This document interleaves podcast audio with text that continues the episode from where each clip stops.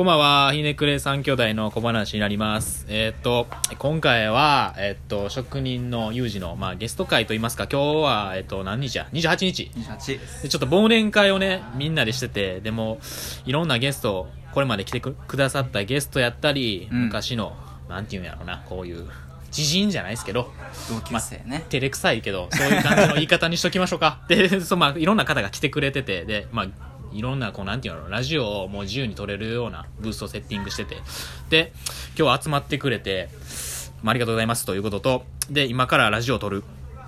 まあ、僕とラジオを撮ってくれる人は、まあ、なんていうのかな、僕とすごく境遇が似てると言いますか。うんなんかその、まあ、ものの作り手として、まあ、揃ってもらって、なんか、向こうで話してて、まあ、共感を、ちょっと話を聞きたいなっていうので、はいお願いします。あざっす。拍手あざっす。いやー、今日ギャラリー多いけど。で、じゃあ、どうか、誰がどっちからいきますかね。えっ、ー、と、じゃあ、じゃあ僕から中太から。中太と申しますよろしくお願いし中ます太くん、お願いします。はいえー、で、はいじゃあ えーっと学生の頃は、うん。えーっとゆうじくんと同ゆうじくんって呼ばれたことないじゆうじな。くんと同じ、まあ、で建築の勉強をしてそうですね。で、えーっとそこから東京のアトリエ事務所に就職して、うん。でまあ半年間ちょっと大きな施設の設計にうん携わりながら、うん。えーっと図面を描いていく中で、うんなんか結局自分が引いてる線って何なんだろうっていう実感が全然湧かなくなってきてで、なるほどねえーっとなるほど、なるほど。まあ、自分が例えば壁の線引いた時にうん。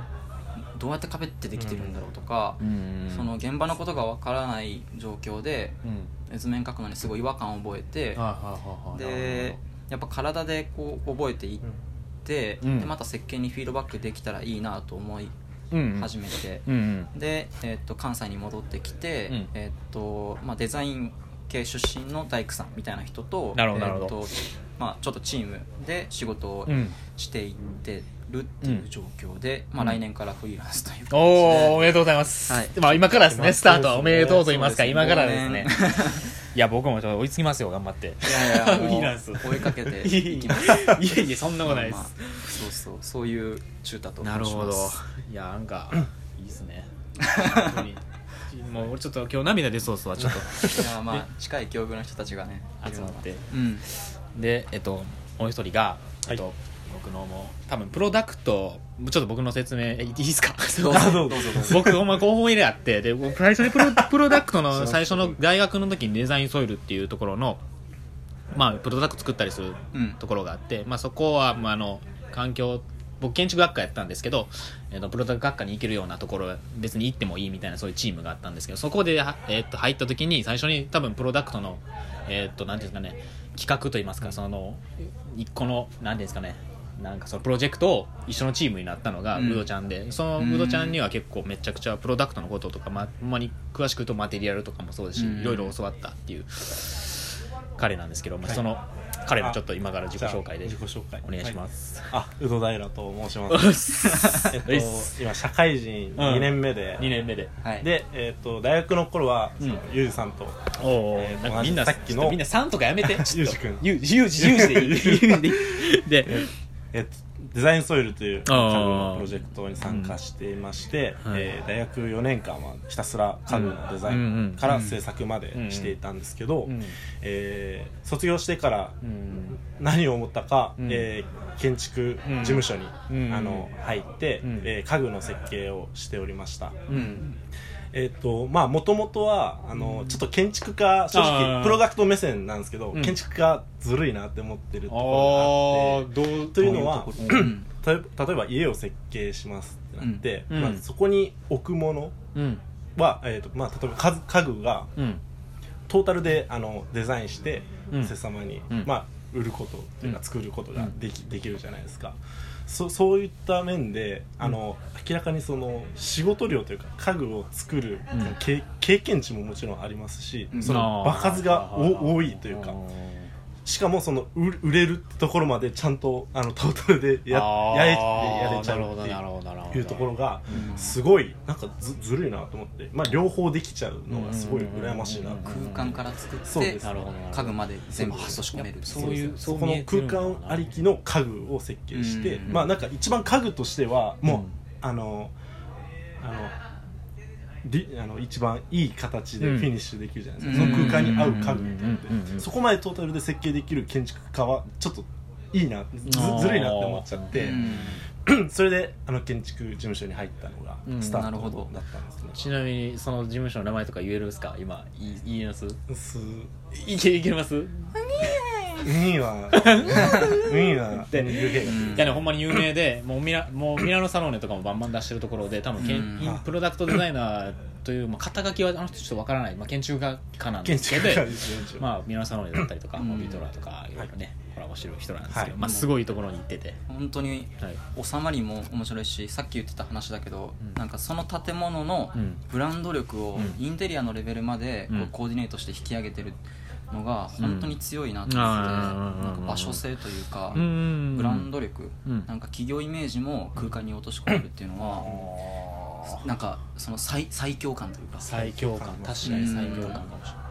そうなんですね。でもああ建築家ずるいなって思うんですね。僕思いましたね。僕はでも学生の時は確かに建築家いいなと思ってたんですけど、プロダクト行ってからプロダクトずるいなって思いましたよ。とえというのは？っていうのは、はい。もうリアルに物も見れるし物の強度の話でもそうですし、うん。言うたらテテーブル一つの板の厚みの話もできますし、うん。多分それ建築の方に変えるとそんな話はなくて模型でほんまにこれ実在するのみたいなっていうぐらいのレベルで、プラスそこでもまあ答えまでとプラスその答え以上の提案までは考えるんですけど果たしてそのもののリアルさみたいなところはプロダクトは間違いなく持ってたなと思って、うん。あずるいなと思ってこれ欲しいってなったんですけどその辺どうどうどんな感じだったんですか？えプロダクトに関して僕結構ドライやったんですか？結構ドライでした。ああえっとまあ、ユージとか、えっと、浩平とかがデザインソイルでプロダクトやってる時に、うん。逆に僕は絶対にプロダクトやらないよ